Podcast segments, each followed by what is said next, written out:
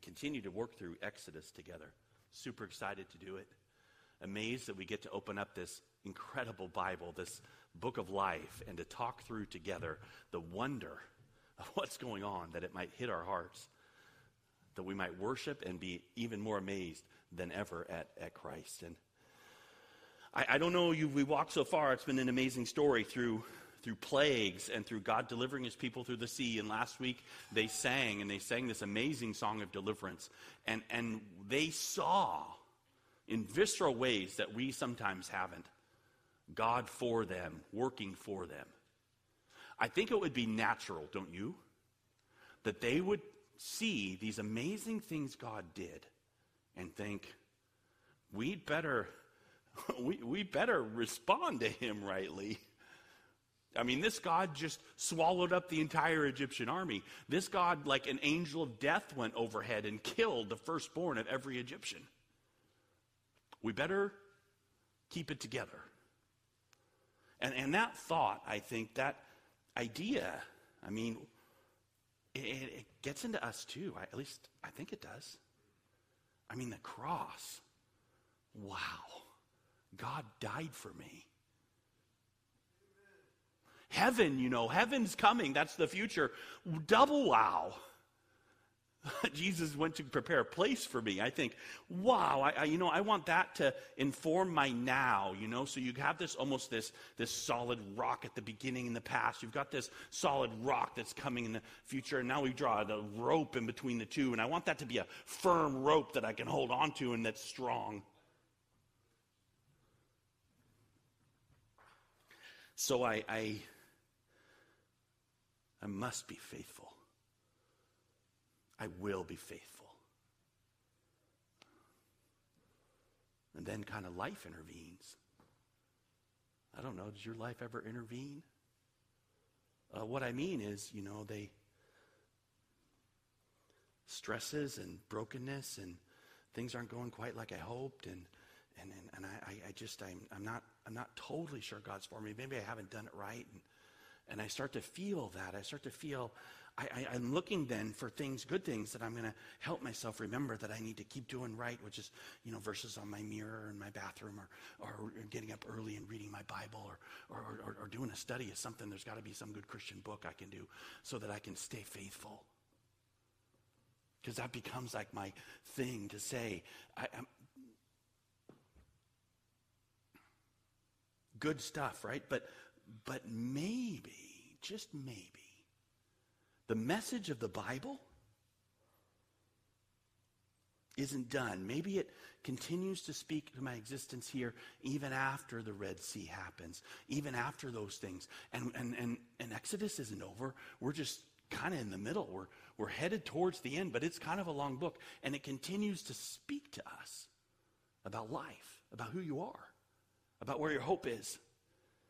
And about of a Savior who knows that we fall down all the time, of a greater than Moses, because we are like these people. I, I called this people like us this morning, because we are like them in some really important ways. And one of the ways is we don't quite do it right. What does that look like, and how does it mean? And and then so I want to show you that. I want to show you with, with a pretty big portion here. It all goes together. It's three stories. It's a story about water, a story about food, and a story about water again. And they all kind of go together. They're, they're Sunday school stories. But I just want to walk through them pretty quickly with you to show you the wonder of Christ for you, what it really means. Okay, so we're going to start with three days in. And by three days in, I mean, okay, they went through the Red Sea, they sang by the shore, and then they started off, headed to the Promised Land. And on the way, so they're on the journey, three days in. That's where we pick it up this morning, in verse twenty-two, chapter fifteen. So if you have your Bibles and want to watch, follow along, chapter fifteen, verse twenty-two. Then Moses made Israel set out from the Red Sea, and they went into the wilderness of Shur. So they've had enough, you know, they've had enough of water. They're sitting there looking at the, you know, the water that covered everything, that, that basically took out this, this army in death and drowning, the world swimming in it. God's done his incredible miracles. The plagues are on the Egyptians. It's even killing their firstborn. The whole Egyptian army is dead. And finally, here they go, they're going to head out. So they go off to the promised land, into the wilderness, the wilderness of Shur. So they went three days into the wilderness, and they found no water. Oh, bummer. When they came to Marah, they couldn't drink the water of Marah because it was bitter, and therefore it was named Marah. I say, uh-oh, Marah. Marah means bitter. That's what they're trying to say there with the language. You can't drink that water, the water they found, because it's bitter water. Wait a minute, the people are saying, what's going on? God saved us out of the Red Sea. We have salvation. He did it. It was an amazing gift. He took the world and he killed it for us. And now we're headed out and we're three days in and we haven't had a drink. And I don't mean the Spirit's kind. I mean water. Right? So, so it says, and the people grumbled against Moses, saying, what shall we drink? Moses, we're thirsty. So, so this is this is a really common state for a lot of people, including me, right? God does this miraculous thing, and I know, I know we're going somewhere fantastic, but what about now? Did you think through this? Like, you know, Camelback hydration pack, something? Life straws? So here's Moses, and Moses cried to Yahweh, and Yahweh showed him a log. And he threw it into the water, and the water became sweet. Well, that's kind of weird, but okay. I mean, God miraculously turned this bitter water into sweet water, and, and, and they drank, and so God took care of them. It's almost like this offhand thing. It's like, oh, oh, oh, yeah, go take a log and just throw it in the water. By the way, that doesn't just work. If you guys have, like, water that's not working very well, just taking a random piece of wood and throwing it in is not really the thing to do. But God's just like, oh yeah, go ahead. Doom, boom, bah. Water. Of course I have water for them. God took care of them, right? But he's testing them, and it's showing who they are. This common state of, is God really for me, is tied to right now, not in what God did for me in the past, not in what he will do for me in the future, but what's what about now? It's kind of the opposite of faith, right? Why do I say that God's testing them? Because look what God did. God made a rule, Yahweh did, and he tested them, the text says.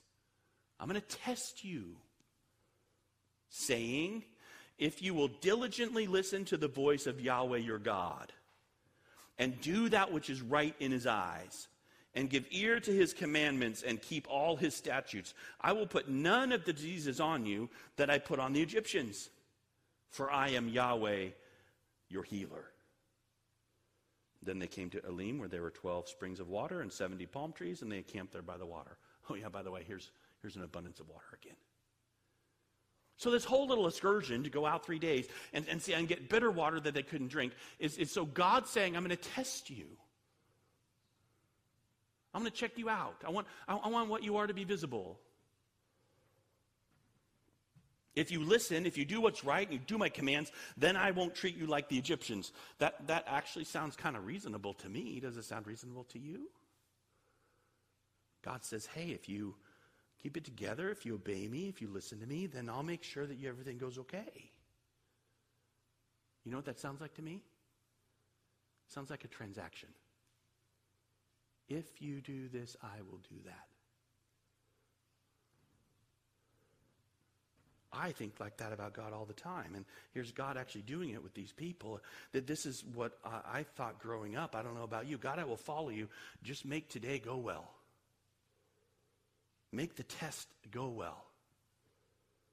Get me a job. Help my car not break down. I will serve you. And usually it would go well. And and, and then I'd fall down, or I wouldn't do, I, I don't follow the Ten Commandments like I should, or I wouldn't do all the things that I should do for God. But I would say, sorry, God, please forgive me. I'll try again. Would you please make this go okay for me?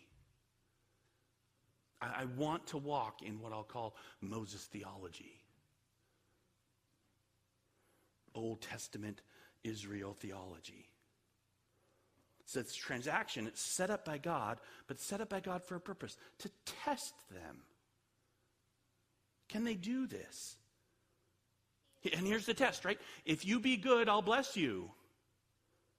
I, here's the rule. If you listen to me and do what I say, I'll be your healer, not your killer. And and and what's here's how'd they do? Well, that's the water, right? Notice God isn't complaining that they were sad. God isn't saying, "Oh man, how can you guys be so so dumb not to not, not to realize I was going to provide for you? How can you even think that?" No, he just gave them water. Said, "Hey, let it be shown. Let this be a test." So that's that's round one. That's the water. It doesn't end. Let's move forward a month. So that three days they did this. A month in. Now we're a month in. Thirty days. Or so. Chapter sixteen. So they set out from Elim. All the congregation of the people of Israel came to the wilderness of Sin. I love that. The wilderness of Sin. I don't think it actually, it, the Sin is the area. But it sure sounds like, yep, sin is what happens in the wilderness. Which is between Elim and Sinai on the fifteenth day of the second month after they'd departed from the land of Egypt. So maybe they're forty-five days in their month and a half. And the whole congregation of the people of Israel grumbled against Moses and Aaron in the wilderness.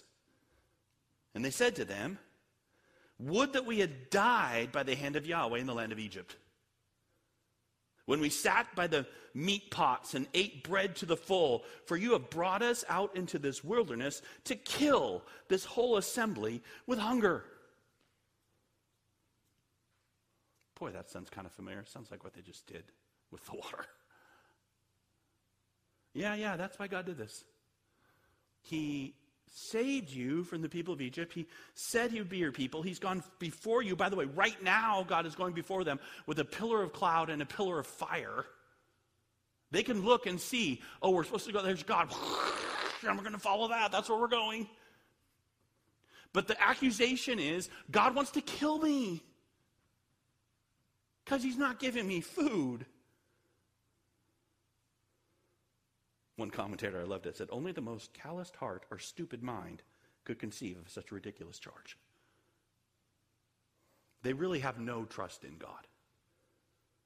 I mean, can you imagine? They've seen the miracles, and, and, and here they go. And the only more surprising thing than the denseness of thinking that God's not going to take care of you after he actually took you out of Egypt, it's fine to say, man, we're getting kind of hungry. Does God have something for us? But what they're doing is grumbling against Moses. You guys don't know what you're doing.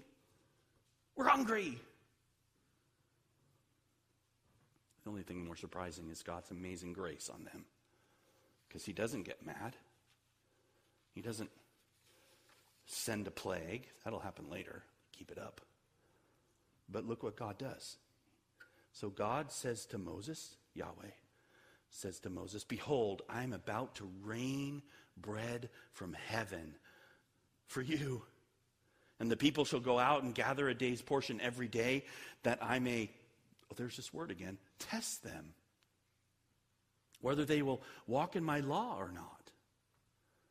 Well, that's interesting. God doesn't say, "Oh, I'm so mad at them." No, he says, hey, hey, hey, I want to reveal who they are. I'm going to just bless them. Here comes, it's going to rain bread from heaven. So on the sixth day, when they prepare what they bring in, it will be twice as much as they gather daily. And so Moses and Aaron said to all the people of Israel, "At evening you shall know that it was Yahweh who brought you out of the land of Egypt. And in the morning you shall see the glory of Yahweh, because he's heard your grumbling against Yahweh. For what are we that you're grumbling against us?" You're not really grumbling against us, Moses and Aaron say. You're grumbling against God. And will you see what he will do? Because God's like this. He's amazing. So Moses says, when the, when the Lord gives you in the evening meat to eat, and in the morning bread to the full, because Yahweh has heard your grumbling that you grumble against him. Well, what are we? Your grumbling is not against us, but against the Lord. You're not mad at us. You're mad at God. And God provides. We want you to see it. We want you to be full. Right? That's the word of Moses to them. So then Moses said to Aaron, say to the whole congregation of the people of Israel, come near before Yahweh, for he has heard your grumbling. Come, come. He knows you're sad. He knows you're hungry. Come, come before him. And as soon as Aaron spoke to the whole congregation of the people of Israel, they looked towards the wilderness, and behold, the glory of Yahweh appeared in the cloud. So they had this cloud, and somehow it started to light up, or some amazing thing started to happen, and before their eyes they can see it. And the glory of the Lord appeared there. And Yahweh said to Moses, I have heard the grumbling of the people of Israel. Say to them, at twilight you shall eat meat, and in the morning you shall be filled with bread, and then you shall know that I am Yahweh your God. I will provide for you, says God to them. Radical, amazing, cool, awesome. And so in the evening, quail came up and covered the camp. Quail. And in the morning, dew around the camp. And when the dew had gone up, there was on the face of the wilderness like a fine flake-like thing, fine as frost on the ground. Wow. When the people of Israel, they saw it, they said to one another, what is it? For they didn't know what it was. And literally, what is it? Is manna. The people of Israel said, manna. What is it? And Moses said to them, it is the bread that Yahweh has given you to eat. This is the what the Lord has commanded. Gather of it, each one of you, as much as he can eat. You shall take each take an omer according to the number of the persons that each of you had in his tent. And so they did. And, and the people of Israel did it. They gathered, some more and some less. But when they measured it with an omer, whichever gathered much had nothing left over. Whoever gathered little had no lack. Each of them gathered as much as he could eat. This is, again, miraculous stuff going on. Okay, it's a miracle that God's people say, hey, I just don't know you. God, you want to kill us. And so God says, no, I don't want to kill you. I will provide for you. And he provides us amazing food. Quail. I've actually never had quail, but people tell me it's pretty good. And then and, and then this tastes like honey stuff that's never been done before. God just created for them. That's amazing. And the most amazing thing is you would go say, okay, go gather it. It just... pick it up off the ground and collect it, and you get an omer. It's to say it's, we don't know exactly how big it was, but say it's a couple quarts or whatever. But if you gathered and gathered and gathered, because you were like, oh, I just want lots of this, you ended up with an omer. And if you didn't, if you just gathered a little, and you, you still ended up with a omer. It says something about our effort, huh? See, God's going to provide more for people who work a lot harder, and God's not going to provide more because, because God, no, actually, God. This is about God's miraculous provision for everyone. They didn't deserve any of it. And so there they are. God's like, oh, here, let me just provide for you. Oh, fabulous. And then verse nineteen, Moses said to them, let no one leave any of it over until the morning. But they, they, what? Whoa, whoa, whoa, what, what, what were they supposed to do? You're supposed to gather what you could eat, and you're supposed to eat it. You're not supposed to squirrel it away. You're not supposed to invest it so that you have more for, you know, tomorrow night. You're not supposed to plant it. You're not supposed to do anything else to hoard it. You're supposed to eat it. And it says, and it says there, as Moses said, no one leave any of it, but they didn't listen to Moses. Some left part of it until the morning, because who knows if God will really provide tomorrow. I better keep some for tomorrow. And that, it said, it bred worms. And it stank. Moses was angry with them. Morning by morning, they gathered it, each as much as he could eat. But when the sun grew hot, it melted. So it would be there, and God provided for them, and they ate. But it was only enough for that meal. And then they couldn't go like, oh, well, I'm just going to make it enough for the next three weeks so that I don't have to go out and gather anymore. I don't have to trust. I don't have to trust that God will provide for me. And so it would melt every day. And they couldn't even keep any more because God's seeing and testing them, right? What are they doing? It says on the sixth day, they gathered twice as much bread, this manna, two omers each. And when all the leaders of the congregation came and told Moses, He said to them, "This is what the Lord has commanded. Tomorrow's a day of solemn rest, a holy Sabbath to Yahweh. Bake what you will bake and boil what you will boil, and all that is left over lay aside to be kept till the morning." Wait, you can't do that. It gets worms.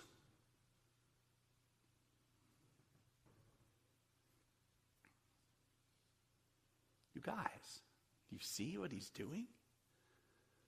It's like, okay, I collect in the morning, and then it melts, so that I have to have just enough for each day. And then God says, well, on the sixth day, gather two portions and bake what you want to, and then keep the rest for the next day. I know what's going to happen the next day. I've got a brain. What's going to happen? Worms. How do I know? Happened every other day. I'll tell you what gets in the way of the Lord a lot is our logic, right? Yeah. Because here's the Sabbath that God is saying, I care about. And so he's instituting it. And he's sending the manna the six days and not the seventh. And he's saying, keep it for the next. And he's saying these things. And so it works, right? So they laid aside till the morning, and Moses commanded them. And it did not stink. And there were no worms in it. And Moses said, eat it today. For today is a Sabbath to Yahweh. And today you will not find it in the field. So it says, six days you shall gather it, but on the seventh day, which is a Sabbath, there will be none. So God institutes the Sabbath practically with them. He doesn't provide manna on that day. He makes the manna the day before last twice as long, and they just follow along because God's doing it. You see how this is kind of a lesson in trust, right? Is God really going to make this day, it's not going to get any worms, but on the two days ago, if I would have saved it, there would be worms. So on the seventh day, all the people just rested and they, they, oh no, wait. On the seventh day, some of the people went out to gather. Hey, why not get some more? But they found none.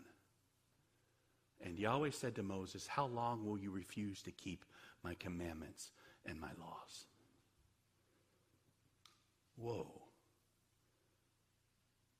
See, the Lord has given you the Sabbath. Therefore, on the sixth day, he gives you bread for two days. Remain each one of you in his place. Let no one go out of his place on the seventh day. So the people rested on the seventh day. So this is the institution of the Sabbath. And, and they had to be trained. They didn't get it. They didn't trust God. They, they're testing God themselves, right? Not realizing this is all a test. So on, on, on verse thirty-one, now the house of Israel call, called its name manna. It was like coriander seed. White. The taste of it was like the wafers made with honey. Moses said, this is what Yahweh has commanded. Let an omer of it be kept throughout your generations, so they may see the bread with which I fed you in the wilderness when I brought you out of the land of Egypt. And Moses said to Aaron, so take a jar and put an omer of manna in it and place it before Yahweh to be kept throughout your generations. And as Yahweh commanded Moses, so Aaron placed it before the testimony to be kept. And the people of Israel ate the manna for forty years till they came to a habitable land. They ate the manna till they came to the border of the land of Canaan. An omer is the tenth part of an ephah. Yeah, even they didn't lost the time exactly how big it was. So this is the testimony, right? Is that God did this, and he did it every single day, six days a week for forty years, and food appeared on the ground for them every day. What an amazing testimony. God did it. He didn't just save his people out of Egypt. He provided for them, full stop, right? I mean, that, that just preaches for us. What's the problem with this for you and I today? I mean, I could tell you, I could say, you know, God provides for you. God is so amazing in that he provides for every one of us. I'm sitting here alive today because God has provided for me. What's the problem? Here's a problem. I don't know if it's the problem. I picked up no manna this morning. Did you? Well, I mean, I made French toast. No, that's not manna. I don't go outside and just pick up off the ground manna that God's provided for me and eat every day. I'm not a part of this miracle. I don't, I don't understand. I mean, God did it. He saved his people. That's a testimony. I get the picture. But our problem is we're not receiving manna. And the next problem is, is that the, the text itself here says this was something particular. What did they call it? A test. This is a test. And its spotlight then isn't on God who provides, because God provided amazingly and he still does and he provides to you. The spotlight is on you and me. Human beings. Do you know what we don't do? Pass tests. I'm sorry. I know most of you pass a driving test to drive. I'm not talking about that kind of test. I'm talking about God's tests. God that looks at you and says, how are you doing? And the answer is, if you say fabulous, God, let me into your heaven, you're not a Christian. Because Jesus saves who? Sinners. What are sinners? Failures of tests. I'm a test failure. Man, I hate saying that because I love passing tests. I love multiple choice tests. I love fill in the blank tests. You give me a test, I want to do it. But I'll tell you what the Bible says. They, this was a test. And did they pay? No, they didn't trust God. They had people going out on Sunday to get more. They had people hoarding. They had people not trusting. They had over and over. They're saying, God, you came to kill us. The God who had just delivered them from the very bondage of slavery. Well, I'd never do that. Oh, yeah? Really? You trust God that way? Do you ever, do you ever read, you know, I don't know, let's just pick Matthew seven. Like, consider the birds of the air. Man, they can't even add a single cubit to their measure, so they just don't worry at all. Anybody here never worry? You know worry does nothing for you. You know Philippians four says, be anxious for everything. Oh no, whoops, wrong translation. Nothing. Be anxious for nothing. And yet I am, I worry, I do stuff. I, I, I fail the test, you know.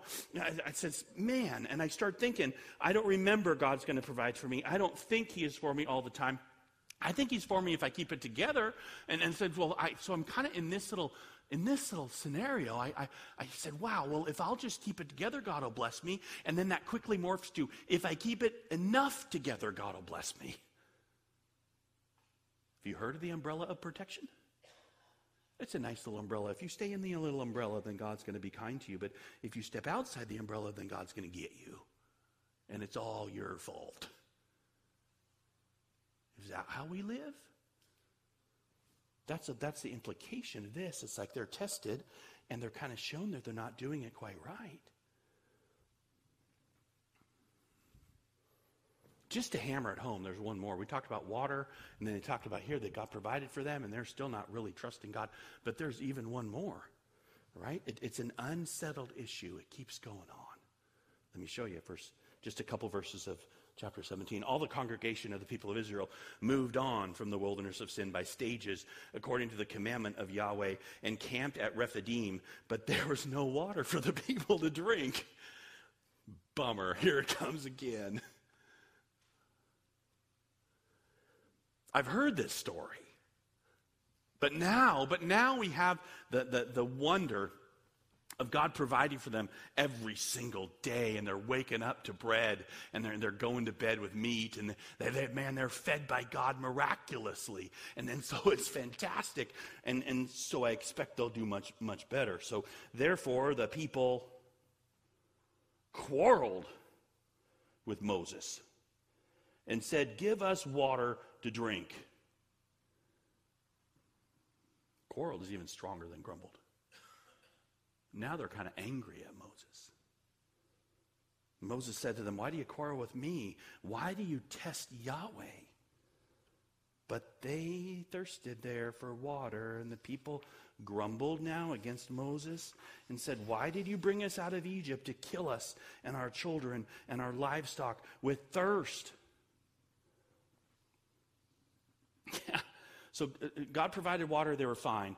They were hungry. God provided food every single day, and they're fine. And but, but it didn't stop their grumbling, because they need again, they need more, and that God hasn't given them to them exactly what they want, what they think they need, in the time that they want it. But that that's what they're doing, right? So they're they're mad, and, and so they are. And so Moses cried to the Lord, What shall I do with this people? They're almost ready to stone me. Notice the changes first is kind of Moses' cry. It's not, what shall I do? The people need food. They need water. It's, what shall I do? They're going to kill me. It's not reasonable what they're doing. So Yahweh said to Moses, pass on before the people, taking with you some of the elders of Israel, and take in your hand the staff with which you struck the Nile, and go. Behold, I will stand before you there on the rock at Horeb, and you shall strike the rock, and water will come out of it, and the people will drink. And Moses did so in the sight of all the elders of Israel. There's a classic passage. You should know it. So, so here it is.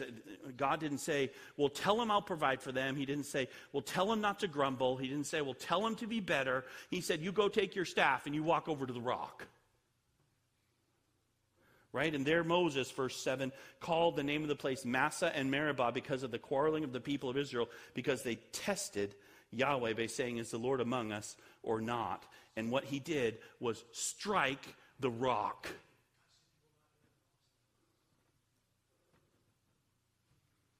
So God's leading them, a pillar of fire, a glory of God, providing every day in front of their face. And, and, and it's, it's, it's now been flipped, and, and now it's phrased as they're testing God. Will he really provide for me still? But, he, but he's already proved that he will. He already is doing it every day. He's already promised the future. It's all there for them. And they continue to test God. And you know what I say to them? Argh! That's not right. They shouldn't do that. It's not going to end well. I, I, I'm, I'm. And then, and then God is being too merciful to them, because what does he do? He says, go strike the rock, and water comes out, and they, they drink. They're fine.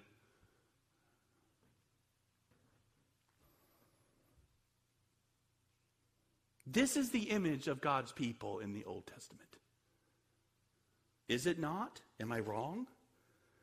This image of the people of Israel, they test God. They don't rely on God, trust God, lean on God, rest in God. They're quarreling and fighting and grumbling, and they're not getting enough, and the life is too tough, and their, their journey isn't nice enough, and there isn't enough water, there's not enough food.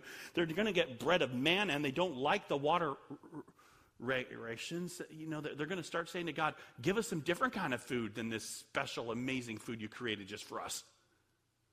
I don't like it. I'd rather have spaghetti. Who wouldn't, right? Spaghetti's awesome. Why? I mean, this is really for us today. I, who do they think they are? They're rescued slaves from Egypt. They have God's presence. He's their God who's done miracles for them. So there's this, this feeling. There's this feeling I start to get. I don't know if you do. They should, God should spit them out. God should get somebody better. God should get people who follow him better. Maybe I could take their place. I'll follow God better than that. I'll do it. And, and even as you start really thinking on that, you got to think, well, there's a, well, you know what these guys are? They're representative people. They're picture people, people like us. Entitlement grows like weeds. Discontentment undermines the sweetest, sweetest temperament. Disparate treatment grows bitterness. God blesses some people and not others. He gives some people more than others. And immediately, I want fairness for me, which just means I want more. You're like this. I'm like this. God blesses people and, and, and, and lets people flourish and grow. And I, I think I don't get enough. And, and governments, they use this kind of stuff to split people. We could talk about that. But it's not hitting the problem. The problem is actually us. In our hearts, and there's this unsettled issue. The unsettled issue is this: you fail the test. God comes and says, I bless you, and look at my great blessings and giftedness I give you, and it's so amazing and good, and you have it today, and you have the cross, and you have everything. And then at the same time, we fail in this, like we're continually, like God's not really good enough for me.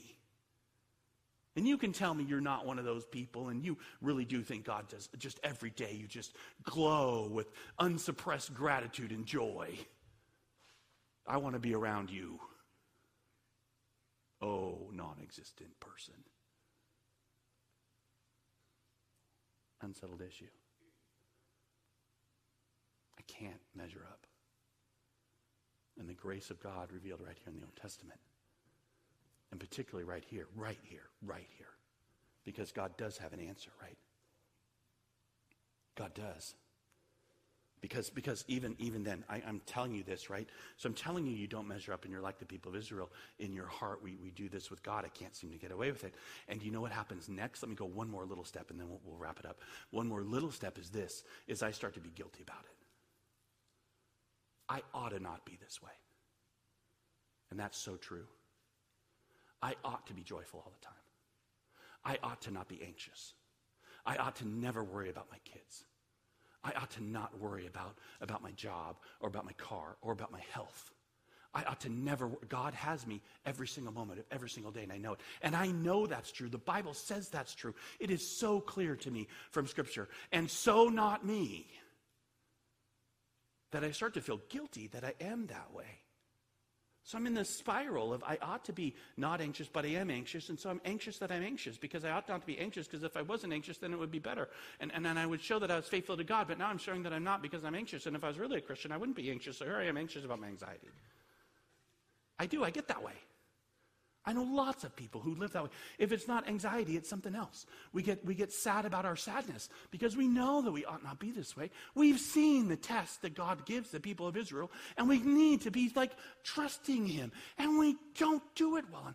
Oh no.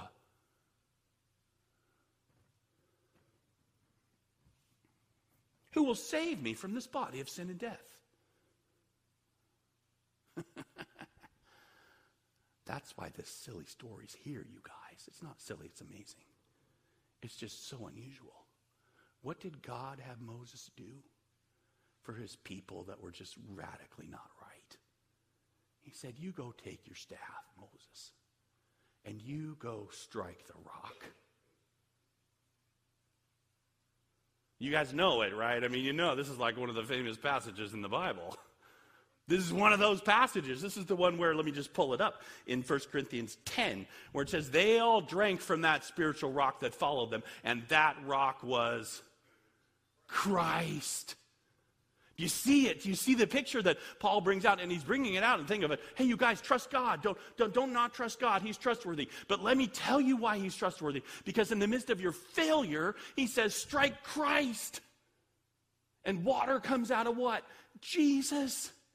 He's our Savior, even our Savior for our failing of the test, right? I mean, that's the whole idea here in Horeb. When the rock gets hit, the rock that gets struck is Christ. And Jesus, out of his side flows living water. And Jesus splashes it all over you, all over people who have like been faithful and made sure they're the right people. No, it's the people who haven't. It's the people who aren't good and who aren't, aren't faithful and who are questioning and who are throwing away things they shouldn't, valuing things they shouldn't, and stumbling, but they get this right. They drink from the water. What water? The only water there is. The forgiveness of Jesus Christ for you. And here in the Old Testament, this little picture, right? It's just amazing. And it follows on in Romans, and I know I just said it, wretched man that I am, who will deliver me from this body of death, this body that can't seem to get it right, that can't seem to pass the test, that can't seem to basically do what God would say I, I, I should do, and I agree with God that I should do. I agree that it's right and true, that I should trust him all the time, and I hate myself that I don't, and then I got to come to this place of the water coming from the side of Jesus that says this, there is therefore what, right? That's the next verse here. There is therefore now no condemnation for those who are in Christ Jesus. This is the sweetest news we know. This is the answer to these horrible images of mankind that includes you and me. Is not let's replace them with better people. It's let's see how God brings the Savior through them. It's the Savior who's for us, and he's for you and me today. This is the sweet, amazing, wonderful picture that Jesus pours out for us when we don't deserve him, that God actually loves the leper, the dirty, the sinner, the wreck, the one who's not sweet and kind and holy. And the Christian doesn't do all they know they should. Of course not. He makes us holy by his action. He sets us apart because we're his.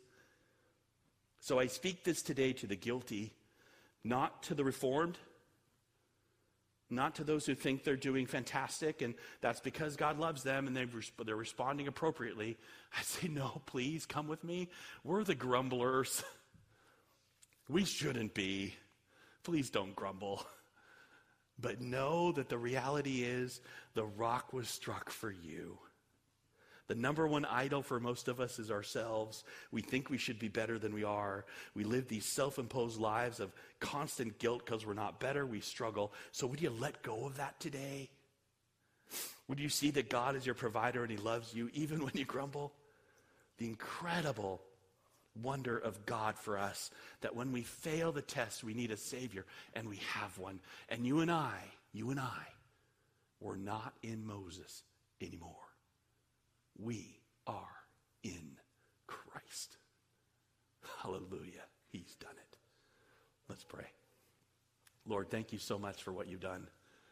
Thank you for these stories that are in the Old Testament. Lord, I'm tempted. I'm tempted to walk into law again, to be better than these guys. Please forgive me, Lord. I know I'm not. Lord, forgive us. Help us to come again to the sweet water that you've provided for us in your Son. Help us to drink. Help us, our eyes to be open to the wonder of salvation, full and free. And Lord, I pray we would be free. Your Holy Spirit might use us to talk about you, to declare you to this world that needs hope. It's in your precious name we pray. Amen.